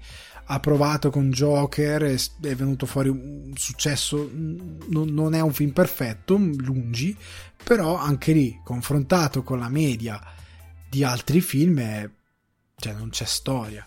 Cioè siamo in zona scorsese, gli altri film siamo in zona Cucciolone San Montana, cioè è diversa la cifra stilistica, è questo che dice Villeneuve e non gli si può dare torto. Cioè, c'è anche sempre questo che dobbiamo cercare di guardare queste cose con l'occhio giusto. Cioè, per me, io mi sento ridicolo a 30 anni a dire che Spider-Man è Homecoming è un capolavoro. Del, del suo genere, eh, del suo genere, dico. No, è un film incredibilmente sbagliato, sbadato anche, pieno di problemi rispetto proprio a come si affronta il personaggio stesso, rispetto a come si costruisce un mito su un supereroe, si costruisce un mito in generale che ha 2000 problemi. La cosa migliore di Homecoming è il cattivo che, è, è, che più che altro è come recita Michael Keaton. Cioè, è, quella la cosa più interessante del film. Il resto del film è mediocre. E concludendo a quanto detto da Villeneuve, si aggiungeva anche Gunn qualche mese fa che diceva che i film di supereroi sono noiosi. E ha ragione, molti film di supereroi sono estremamente noiosi per quanto riguarda le idee profuse. Cioè, i suoi Guardiani della Galassia più sui, dei Suicide Squad hanno molte più idee, molto più estro, molta più ricerca proprio di fantasia di qualsiasi altro film del genere. Cioè, sono molto più avanti. Quindi, credo sia abbastanza inopinabile quello che dice Villeneuve. Soprattutto per l'idea di dare a un autore come Gunn anche un film di, di grosso budget e grosso intrattenimento. Veniamo alla nuova rubrica che è eh, con voi. Perché appunto vi si era chiesto del film dell'animazione che vorreste vedere, cioè film live action che vorreste vedere in animazione o IP che vorreste vedere in animazione. Mi sono arrivate delle belle risposte, tipo mitico Ash Ella con un, uno nick più incredibili di Instagram, La Torre Nera di Stephen King, grandissimo. La Torre Nera ha una bella serie eh, di libri di Stephen King, molto ben scritta, molto epica, bella, ve la consiglio. Ehm, sarebbe bellissimo in animazione, probabilmente sarebbe stupendo. E dice anche il ciclo della guardia di Pratchett. Pratchett, se non lo conoscete, leggetelo, è meraviglioso. Anche qui, d'accordissimo. Another Lens Element dice la, trilo- la trilogia di Outrage di Bittakeshi. E, e. Ni. Non lo so, io credo che Outrage sia uno. Cioè, capisco il desiderio perché può essere allettante la, avere un outrage in, in, animazione. Potrebbe essere molto allettante, soprattutto in animazione giapponese, quindi anime. Però, sai, non lo so, non lo so, non, non mi piace proprio così com'è a livello cinematografico. Comunque, andiamo avanti. Hotel Mao che mi dice: Viva la, la, libertà, che è un film italiano di Roberto Andò, o la saga di Final Fantasy, o Ready Player One. Bella, questa cosa è molto, molto, molto interessante. Ehm, soprattutto la saga di Final Fantasy ci sono un paio di capitoli che secondo me in animazione sarebbero stupendi. Tipo l'8 potrebbe essere stupendo in animazione. E Ready Player One credo sia stato sprecato in live action perché non si capisce il plus di averlo live action, non si capisce proprio, nonostante Spielberg abbia fatto comunque un lavoro meraviglioso perché a livello di regia Spielberg è molto più giovane, cioè ecco, grandi registi con grandi budget. Ready Player One di Spielberg, tecnicamente parlando, è superiore a qualsiasi film della Marvel. Non, magari non i Guardiani, ecco, però è, è superiore di un pezzo, proprio tanto. Cioè, una gestione di tutto il film, della grammatica visiva e di come racconta e di come mette in scena, che è incredibile per un uomo della sua età. Ah, Vettori, se leggo giusto e se l'ho scritto giusto il nick, che dice 8,5 in Midsommar. Midsommar non saprei, 8,5 mi alletta. Cioè 8,5 di Fellini ad animazione potrebbe essere veramente figo, perché Fellini è molto trasognato, potresti andare disegnato, ecco, animazione però su ispirazione di Manara, perché Manara ha disegnato un fumetto bellissimo ehm, ispirato a delle storie di Fellini e, ehm, con Mastroianni. Quei disegni di Manara potrebbe essere fichissimo, potrebbe essere una roba veramente grande. Eh, Xley credo no, no, non mi ricordo questo nick perché lo sto scrivendo Calvin XLLI o forse è un numero romano però come l'ho scritto potrebbe essere mi si è storpiato il numero romano comunque Calvin ti si chiamerà Calvin Harry Potter sì tantissimo ora vogliono fare vogliono rifare live action ma fatevi gli affari vostri fatelo animato non è meglio No, rifacciamo un live action spendendo miliardi di dollari ogni 15 anni? Eh, non capisco. Eh, G. Farrell eh, o G. Parrells Cold War di Pavilkovsky. Interessante, anche qui scelta molto molto interessante. Edoardo V. Shadow and Bone, la serie Netflix eh, forse sarebbe meglio in animazione, sono d'accordo, sono molto d'accordo, anche perché mi ha annoiato mortalmente la serie. Eh, Pepune Federico, eh, che scrive molto spesso, dice una serie animata di Watchmen, bella cupa e fatta in stile Batman di Animated Series. Non so se lo stile di eh, Bruce Timm andrebbe bene, eh, però, cioè, secondo me si dovrebbe proprio imitare i colori e lo stile del fumetto di Alan Moore ovviamente le, le, penne, le matite non sono sue, adesso non mi sto ricordando eh, Gibbons, forse il disegnatore di Watchmen, non, mi sto, non sono al 100% sicuro, comunque sta di fatto che Watchmen, se ne è parlato spesso, ha un utilizzo della gabbia, eccetera, molto particolare. E se il live action fallisce probabilmente l'animazione può arrivare dove il live action fallisce oltre al fatto che live action cancella completamente l'evento principale di Watchmen non c'è c'è una bomba atomica non c'entra niente tu dici perché la bomba atomica hai tolto una grossa parte della poetica di vabbè comunque e oltre ad aver rovinato molte altre cose della poetica sì sono d'accordo su Watchmen, crudo, adulto, animato su HBO, magari sarebbe meraviglioso. HBO, fallo un bel cartone, facevi i cartoni di Spawn, un bel cartone di Watchmen. Bello però, eh? Fatto bene. HBO, ok. Passiamo alle domandone che diventeranno un convoi, con il cinefilo ponderato che mi chiede: ha senso secondo te nel 2021 parlare e produrre sitcom? Non sarebbe meglio produrre più serie tv comiche tipo Ted Lasso, con episodi più lunghi e senza i soliti stilemi delle sitcom che a lungo andare possono stancare? Io ti posso dire che per me ha assolutamente senso produrre sitcom. La ragione è molto semplice, è in un post che ho scritto qualche sera fa. Rinnovo il, il, il, l'invito ad andare a vedere il mio Instagram, Alessandro underscore di Guardi. Eh, avevo postato qualche sera fa un, un update, un post appunto nostalgico su Seinfeld, più che altro sulle serie tv e quant'altro. Io ritengo che le sitcom per concezione se li uccidi tu uccidi l'essere umano.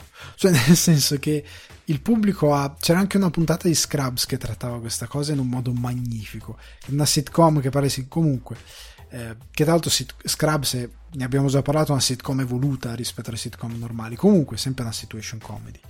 Eh, io credo che le situation comedy non possano scomparire e che continuano a produrre per il semplice fatto che, che sia Friends, The Office, Seinfeld, eh, Frasier, Cheers, eh, La Tata, quale che sia la sitcom che, che voi vi guardate di tanto in tanto, che vi fa piacere. Ecco perché io nel post dicevo quello.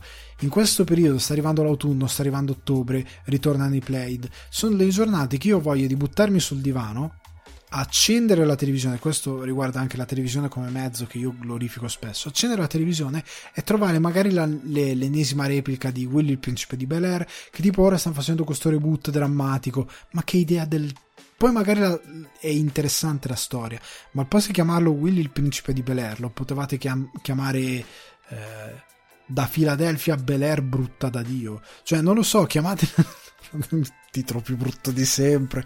Comunque, per dire, dati, chiama- fate una storia diversa. Cioè, capisco quello che volete raccontare, ma se la fate drammatica mi diventa l'inizio di The O.C. con eh, Ryan che da ragazzo povero di Cino viene adottato dagli avvocati a, a, a Orange Country e a County, non Country, Orange County e diventa entra nella società ricca. Cioè, ragazzi, esiste già la versione drammatica di, di Will il principe, si chiama Incipit di The O.C.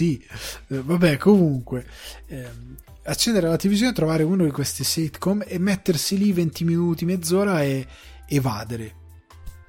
Le sitcom, per concezione, anche se come in Scrubs hanno una sorta di continuity, perché in un certo senso hanno una continuity molto anacquata, però presente, perché magari se ti guardi un episodio a caso di Scrubs non capisci benissimo a che punto sono i personaggi, però una, lo puoi fare, ecco lo puoi fare, non è che è infattibile, però per quanto si siano evolute, come in The Office, che c'è uno status quo a livello di continuity di, di, evoluzione dei personaggi andando avanti con le stagioni, eh, però sono fondamentali perché sono leggere.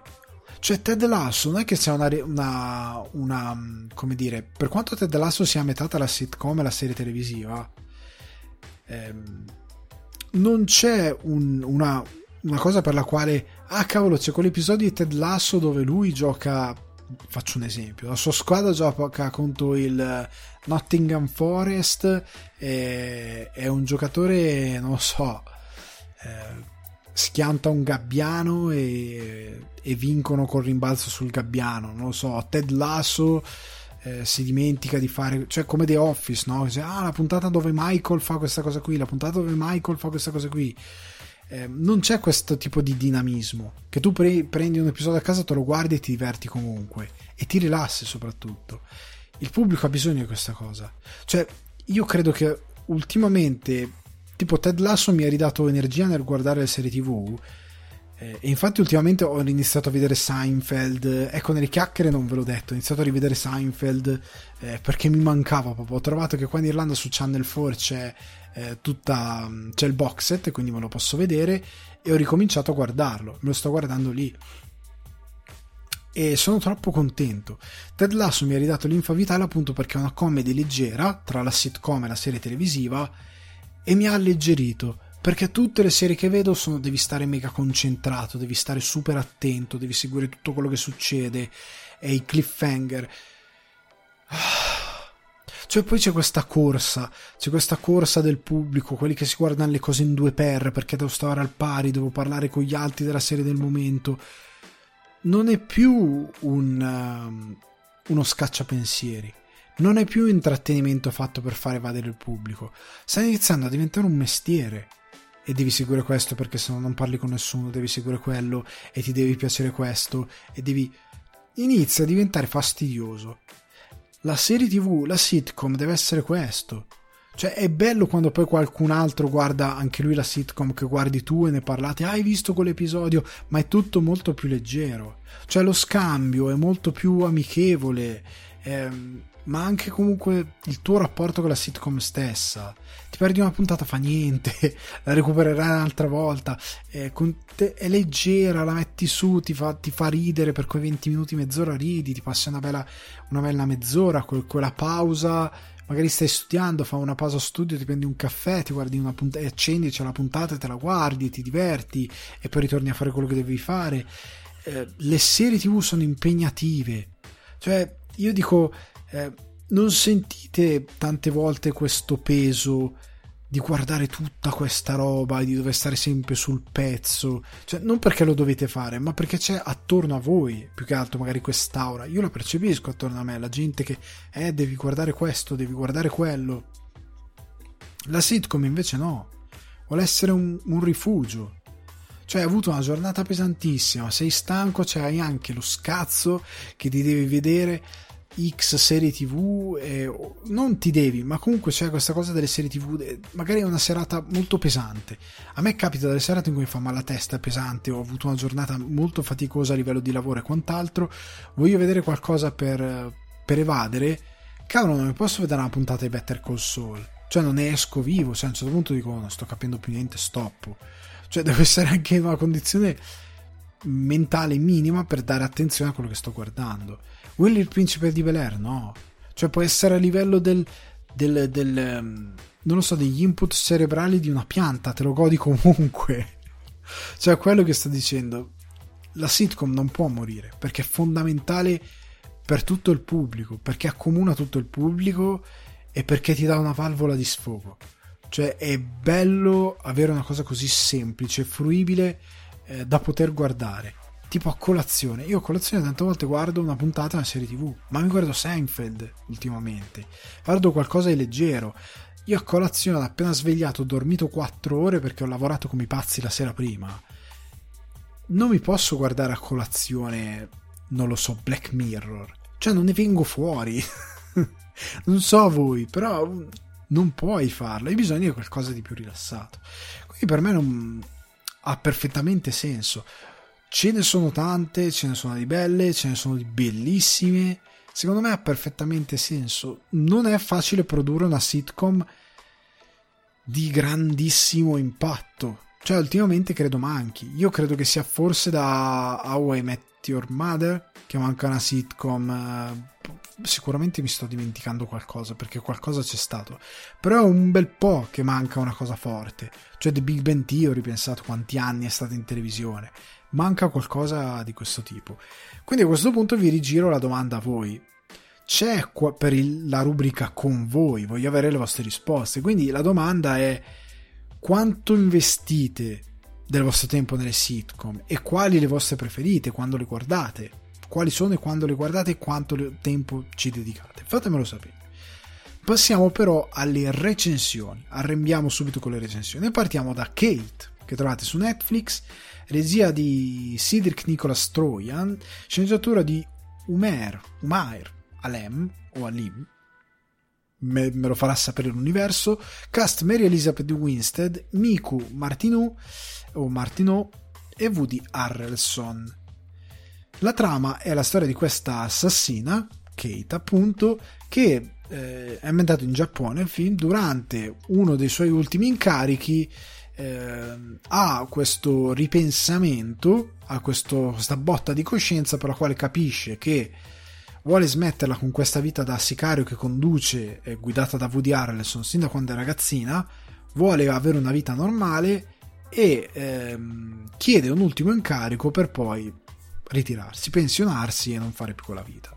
Durante l'ultimo incarico viene avvelenata e comincia questa sua rincorsa perché lei ha sostanzialmente una giornata di vita perché viene avvelenata tipo con eh, un, forte agente radioattivo che la ucciderà da lì a poco e lei in questa giornata deve trovare quelli che l'hanno voluta avvelenare, vendicarsi e poi morire sostanzialmente. Quindi non avrà sequel, ragazzi, perché lei muore. è, non è un plot point, cioè è la trama del film.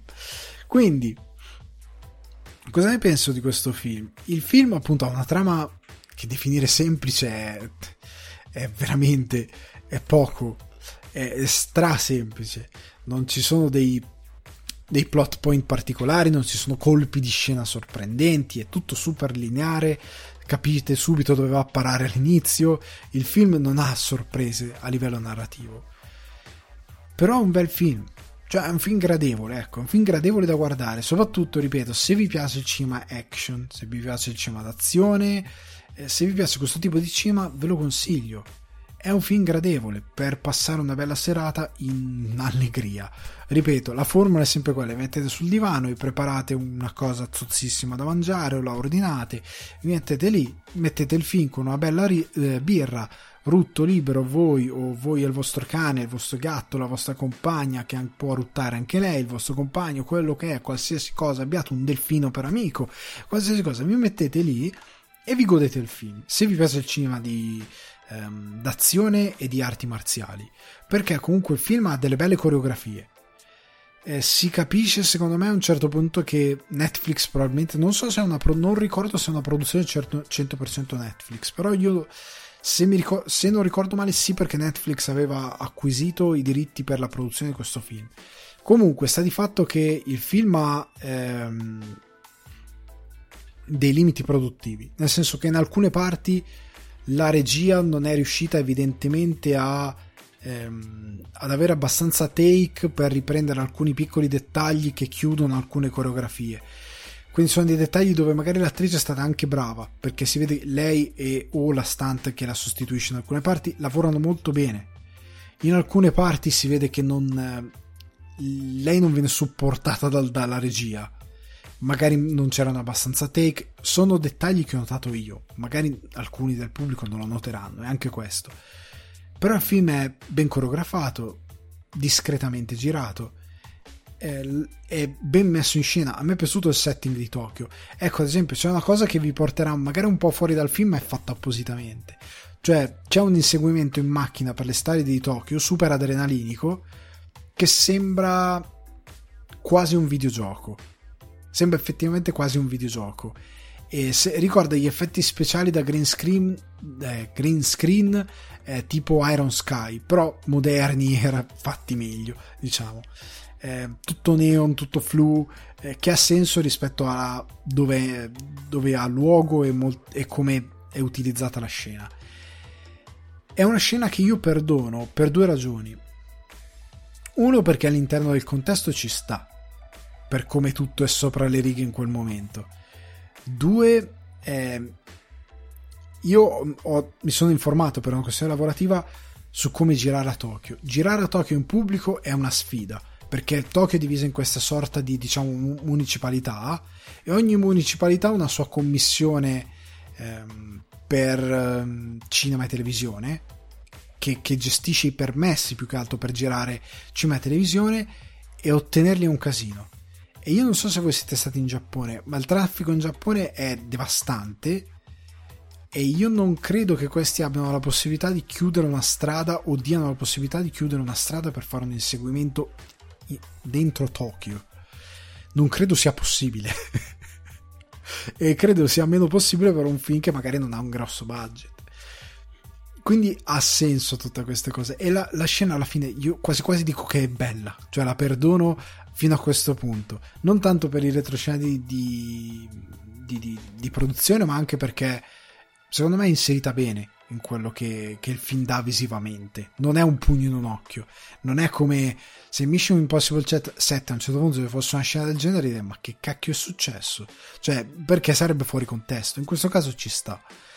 Ehm, il film sappiate che, ripeto, è un bel film di, di azione. Sparatorie, arti marziali, eh, lei bravissima, me, Mary Elizabeth Winstead secondo me dovrebbe essere sfruttata di più. Se non sapete chi è quella di Scott Pilgrim eh, vs. The World, la famosa Ramona Flowers, eh, lei che ha fatto anche film con Tarantino a prova di morte, lei è proprio brava, ha fatto Huntress in quel brutto film su Harley Quinn, però lei è brava, sì, in questo film si è impegnata parecchio e, e secondo me funziona nel film. Il film funziona anche per eh, come utilizza tanto. Cioè, Tokyo non è una macchietta come città, ha, un suo, ha una sua presenza, una sua scenicità. A me il film è piaciuto davvero. E ripeto, è di buon intrattenimento. È un film di buon intrattenimento. Non vi aspettate dei capolavori immortali. Per quanto riguarda la trama, quello che dico sempre, i film d'azione. Ragazzi, John Wick, che trama ha? Die Hard, che trama ha?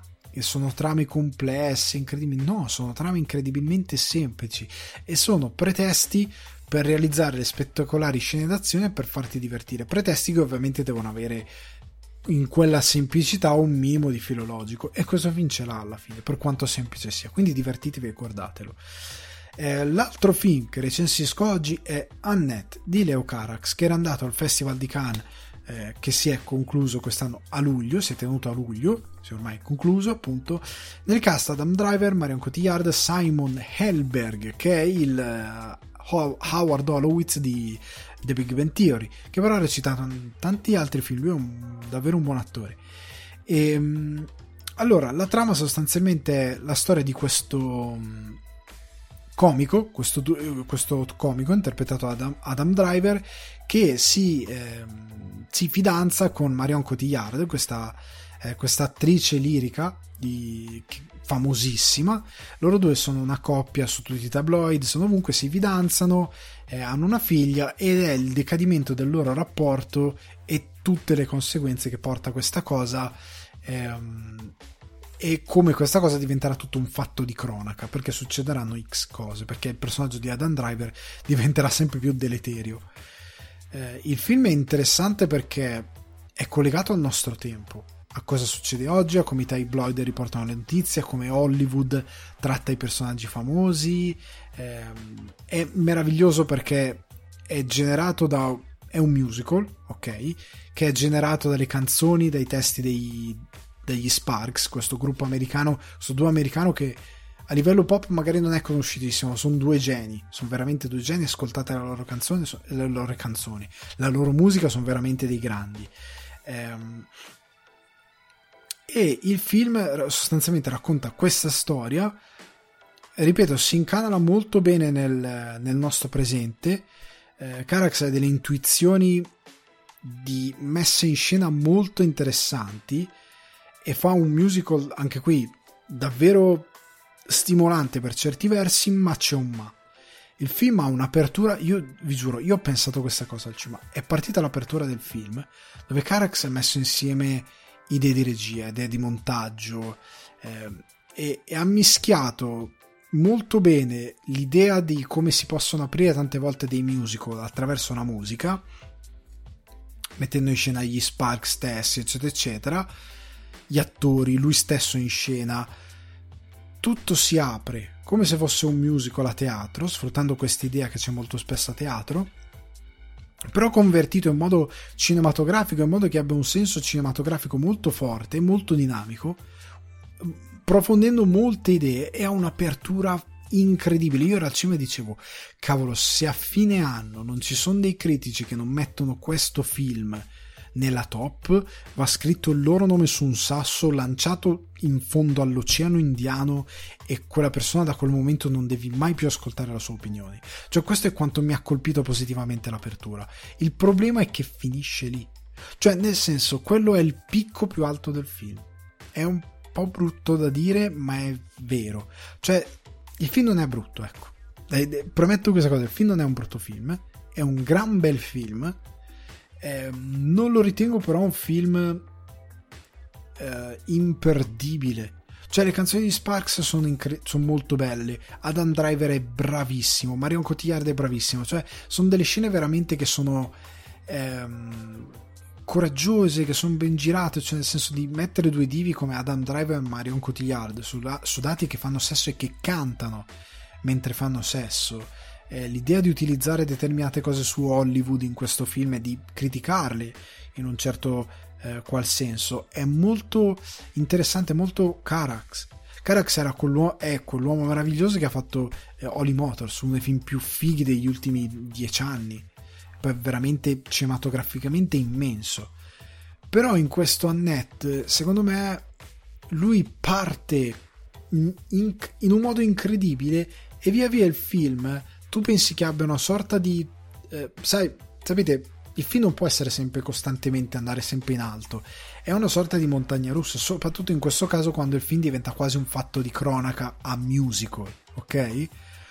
Quindi deve avere una determinata gestione del ritmo, però il film subito dopo l'apertura si abbiocca un po' perché deve mettere in scena le cose in un determinato modo. E non sbaglia sotto questo punto di vista, gestisce bene il ritmo, però non ha più dei momenti in cui va su cioè, continua ad avere delle idee grandiose, delle idee di messa in scena in cui dici bello, sembra comunque di stare in un musical al teatro, però è cinema.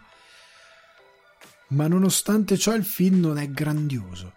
Cioè, ha delle idee che dici ok, grande, ha evitato di usare la CGI, sta usando un cinema più, eh, più, più intelligente però allo stesso tempo non sta utilizza- utilizzando un, un estro e un talento particolarmente sviluppato come all'inizio nel vendermi questa cosa. Cioè il film si abbiocca un po' a un certo punto da, al, dal punto di vista dell'estro e del, del coinvolgimento. Cioè parte con un, un guizzo artistico talmente forte che poi tutto il resto è molto spento rispetto a quell'inizio. Ha un finale molto d'impatto, però quando arriva al finale dici ok, bellino, non ti porta oltre. Io credo che sia un film riuscitissimo per certi versi. Cioè Carax ha fatto un lavoro incredibile, meraviglioso, ripeto, ha delle idee di messa in scena rispetto all'idea che sia un musical, però per il cinema, come sfruttare le canzoni, come sfrutta molto bene gli attori. Adam Driver ha un curriculum impressionante. È incredibile il film, per molti versi, però è veramente perde tono, a un certo punto non lo recupera più. Cioè ha molti eh, non ha più dei momenti alti. Cioè, i musical hanno comunque dei momenti in cui poi parte una canzone che ti rimane in testa. Cioè, ha dei momenti interessanti, ma sono comunque sempre molto semplici.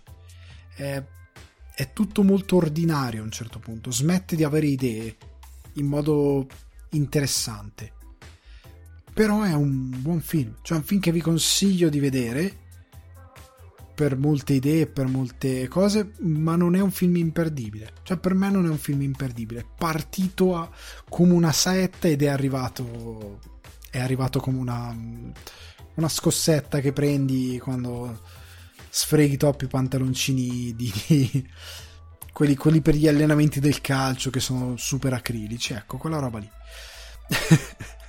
Chiudiamo con un Watson Movie. Watson Movie dedicato a Knives Plus Heart Titolo originale Un- Uncocté dans le cœur, spero di averlo pronunciato decentemente, regia di Jan Gonzalez, sceneggiatura di Jan Gonzalez e Cristiano Mangione, mi chiedo se sia italiano o se sia italo-francese, cast Vanessa Paradis, eh, Nicolas Maury, eh, Kate Moran, o Kate Moran, lo scopriremo, Jonathan Genet, Félix eh, Morito credo che sia Morito la pronuncia del cognome. Io ho studiato francese ma vent'anni fa, quindi non mi ricordo più bene le pronunce correttamente. Perdonate qualora siano sbagliate. Allora, leggo la trama di questo film selezionato in competizione per la Palma d'Oro a Cannes nel 2018. Teniamoci forte. Leggo la trama da Mubi, perché sapete che in Watson Mubi io mi appoggio a Mubi, nel senso per le trame, eccetera, eccetera. Quindi, trama da Mubi. Parigi, 1979. Anne ha fatto carriera producendo film porno. Per riconquistare la fiducia del suo compagno, in verità compagna, decide di finanziare un film molto più ambizioso, ma un misterioso assassino uccide uno degli attori. Tuttavia, Anne decide di continuare le riprese senza sapere se il killer agirà di nuovo. La nostra opinione, Vanessa Paradisi interpreta una produzione di film porno gay nell'intrigante pasticce giallo a luci di neon di Gonzales questa sa proprio di tradotto, con una ritmata colonna sonora firmata M83 e girato in 35-16 mm. Questo film è un omaggio deliziosamente kitsch ai film slasher del passato, sporco, provocatorio e divertente. Tranne, diciamo, la traduzione un po' così, è effettivamente vero. Allora, il film effettivamente è un giallo, proprio riprende proprio omaggio film, cinema degli anni 70 e 80, cioè appunto pasta sporca, un formato eh, visivo affascinante, eh, proprio cinematografico, bello, ehm, un, un, cinema ehm, appunto 70-80 libertino che ha voglia di mostrare il sesso, al di là che qua si parla di sesso eh, gay e che si parla comunque di una produttrice di film porno che è la protagonista. Eh, però appunto che non ha paura di mostrare il sesso come si faceva all'epoca che ha, anche comunque un, cioè le protagoniste stesso senza reggiseno eh, sotto i vestiti è comunque incredibilmente più moderno del presente questo film. Questa è una cosa molto divertente perché anche quell'epoca per certi versi era molto meno bigotta e molto più moderna del nostro presente per davvero. Eh, e siamo in, in, quel tipo di poetica, siamo proprio trasportati in quel tipo di logica, oltre al fatto che eh, siamo un, in un tipo di giallo che a me ha rimandato molto appunto a Dario Argento e Mario Bava, per il semplice fatto della logica dell'uso del killer mascherato, killer che ehm, se in Mario Bava erano i guanti di, di, pelle, la maschera, il cappellaccio il trench coat, ehm, e in... Eh, profondo rosso era comunque un altro stratagemma per mascherare il killer. Qua c'è proprio una maschera, eh, un, un, modo di vestirsi del killer che lo rende quasi irriconoscibile, lo rende irriconoscibile, non vuole far capire chi è, se è uomo o donna, non vuole far capire niente, come succedeva molte volte in quei film, per depistarti completamente, l'assassino era proprio un'entità quasi mistica, pur essendo una persona terrena, fisica, esistente, non era paranormale, però veniva messa in scena quasi in questo modo per farti cap- darti anche un senso di thriller e di mistero. Eh, va proprio a quel tipo di retaggio culturale. Eh, quindi va molto a Se donna per l'assassino, Uccello dalle piume di cristallo, Profondo rosso. Ehm, una regia, appunto, che come dicevo prima, con una bella pasta sporca, ehm, che richiama quel cinema, proprio direttamente quel cinema giallo di quegli anni, ehm, però che non entra in toto in quei mezzi. Cioè, nel senso che. Ehm, ecco, per quanto mi siano piaciute tutte queste parti, il film ecco, è un gran bel film. Cioè, io consiglio la visione a chi ama quel tipo di cinema. Se amate il giallo, se amate quel tipo di film, eh, anche se pensate a una, una lucertola con la pelle di donna di Fulci, quel tipo di thriller, dove comunque lei aveva queste visioni col sesso, eh, era molto sessualizzato come film, aveva allucinazioni, Ehm, di lei che corre nuda, c'erano determinate immagini eh, perché appunto figlie di quell'epoca molto diciamo libertine, molto poco bigotte come invece siamo più bigotti oggi, ehm, che spingevano perché comunque il film di genere collega eh, tutto quello che noi non vogliamo vedere, quindi la morte, quindi il sangue, il fatto di poter essere incredibilmente fragile, di poter morire con una coltellata che ti fa uscire litri di sangue dalla gola, e allo stesso tempo il sesso, la morte tramite la droga che c'è in questo film. Eh, ti fa vedere tutto quello che noi non vogliamo vedere. In questo caso il porno gay è perfetto perché in un'epoca in cui siamo ancora più omofobi che in passato per certi versi, l'idea che tutto il film sia eh, sul porno gay è interessante perché ti fa vedere una cosa che il pubblico di massa non vuole effettivamente vedere, cioè, o comunque vuole cancellare, tra virgolette, e quindi è interessante anche questo. In tutto questo, però, secondo me il regista non è affondato appieno in, uh, in questa poetica, nel senso che eh, anche a livello visivo non siamo come Tarantino e Rodriguez che fanno Planet Terror o altri film dove riprendono proprio in toto quel tipo di poetica visiva. Siamo un po' in un cinema che per certi versi a volte diventa quasi contemporaneo, pur avendo una pasta di quell'epoca. Ci sono molte inquadrature che sono un po' scocchiane, sono molto eh, thriller, eh, giallo, art house di, di, quell'epoca che ti, fanno, ti danno quella sensazione. Ci sono queste ricerche visive a volte, ma sono degli sprazzi qui e là, come sono dei movimenti di, di macchina con un utilizzo della musica qui e là ehm, ma non ci entra in toto perché il film ha per me il punto debole che pur essendo sconclusionato come molti film di Dario Argento perché se prendete Profondo Rosso eh, la trama è sconclusionata per certi versi, cioè il modo in cui si indaga sul killer, il modo in cui c'è la risoluzione di chi è il killer è molto intelligente, visivamente a un certo punto, però il film in sé per sé, eh, come si arriva dal killer, dal killer, molte cose di messa in scena su come viene trattato questa serie di omicidi.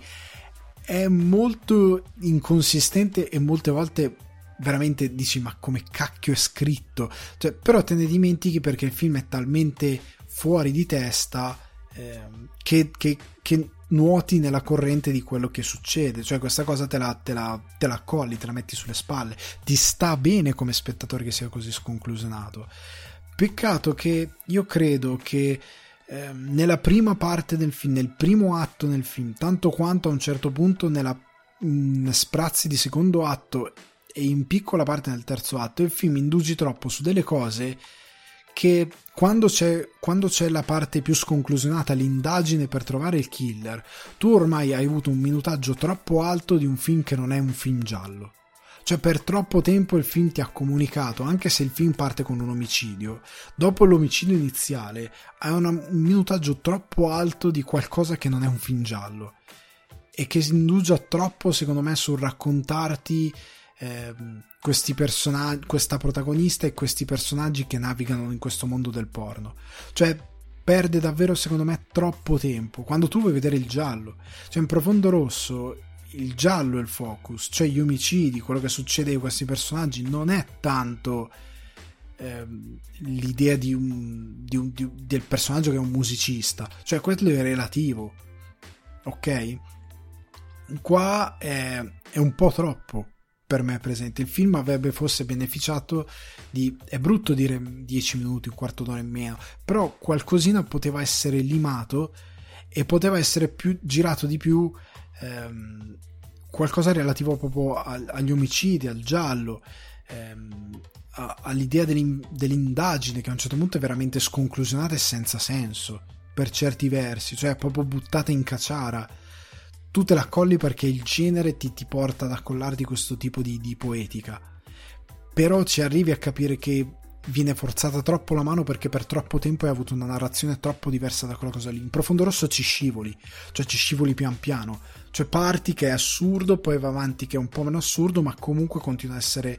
è, è sempre una discesa verso, que, verso l'accettare quel tipo di narrazione. Qua no. Qua è un qualcosa di troppo razionale con questa regista alla quale vuoi bene perché lei utilizza la realtà, cioè lei è proprio un artista, nonostante faccia porno, però è un artista che utilizza la realtà di quello che vive per fare eh, la sua personale arte, prendendo anche da, da, da, dagli omicidi, prendendo qualcosa, in un certo senso l'idea che lei abbia preso dagli omicidi e che lei sia un po' un, un infame perché a un certo punto lei inizia a copiare qualcosa da questi omicidi e li mette nei suoi film, doveva essere preso per scavare, secondo me, in questa parte malata del giallo, degli ammazzamenti. In verità viene un po' lasciata andare. E vengono citate altre cose, appunto, di elementi di ehm, indagine sconclusionata. Lei lascia la città, che sono tipici appunto di quel tipo di cinema, Profondo Rosso e, e compagnia danzante, o compagnia ammazzante, come volete dirlo, che però qua si legano poco bene, per quanto il tono è stato eh, artistico e seduto su una realtà più concreta fino a pochi minuti prima per molto minutaggio. Questa è la critica che io faccio al film, anche perché poi diventa privo di tensione, ehm, non è propriamente genere, perché gli omicidi sono sì efferati ma non sono del tutto... Ehm, non sono sempre ehm, così tesi. A un certo punto, per certe parti, sono. Ne ho trovato uno un po' ridicolo. C'è un omicidio in particolare che è un po' ridicolo. Per quanto abbia una, una costruzione interessante, altre piccole scene che secondo me sono mal riposte, cioè sembrano vogliono farti capire una cosa, in verità un'altra. Il film a un certo punto è un po' sfibrato per alcune cose. Ripeto, non è un brutto film, è un film molto interessante però secondo me si perde in alcune piccole finezze, che dovevo aggiustare in base al tono del film, in base a come funziona questo tipo di genere. Io capisco che sia giallo o pastiche, capisco, però deve essere. Eh, deve avere comunque una sua logica all'interno del genere, questo non ce l'ha. Almeno per, per, per, certi versi, cioè la imite ma non la capisce fino in fondo. Ecco, questo che sfrutta molto poco le influenze eh, che, che ha dovrebbe, cioè dalle quali prende per svilupparsi. Secondo me questo è il difetto. Eh, quindi, e io tendo a non amare fino in fondo un autore che non ha una presa di posizione. Cioè, questo autore sembra che voglia fare da un lato un film, una sorta di film art house dedicato al cinema, che anche se è porno, arte che imita l'arte, che imita la vita, tutto questo tipo di ragionamento e lo capisco, è interessante è la riflessione sull'artista che ruba la realtà e che mette in scena nella sua cosa e che è maledetto per determinate cose di come vive l'amore, l'ossessione, che sono anche parte della sua arte, eh, perché poi questa protagonista è innamorata della sua montatrice. È tutto interessante, però non è un giallo. Cioè, sono due cose quasi disorganiche, che poi in verità sono organiche. Però fanno un po' fatica a stare insieme. Cioè, secondo me dovevi trovare o mi fai un giallo dove effettivamente le cose vanno sempre più giù per la collina, ma già a partire dall'inizio, e io scivolo nella follia con te. E con questa che, cioè, io avrei gradito più che questa andasse nella follia, cioè da che si ritrova in una situazione surreale da incubo a che si ritrova sul set spaesata, cioè, avrei gradito più una cosa di questo tipo e in verità non c'è, cioè, il film è molto ancorato alla realtà, ripeto, per molte cose. E io poco gradisco quando gli autori non prendono una posizione netta sulla poetica da usare nei loro film.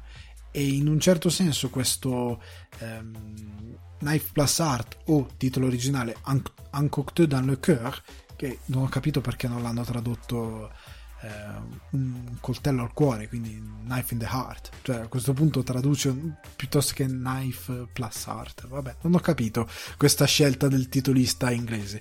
Comunque sta di fatto che è un buon film, soprattutto se amate questo tipo di giallo, questo tipo di produzione.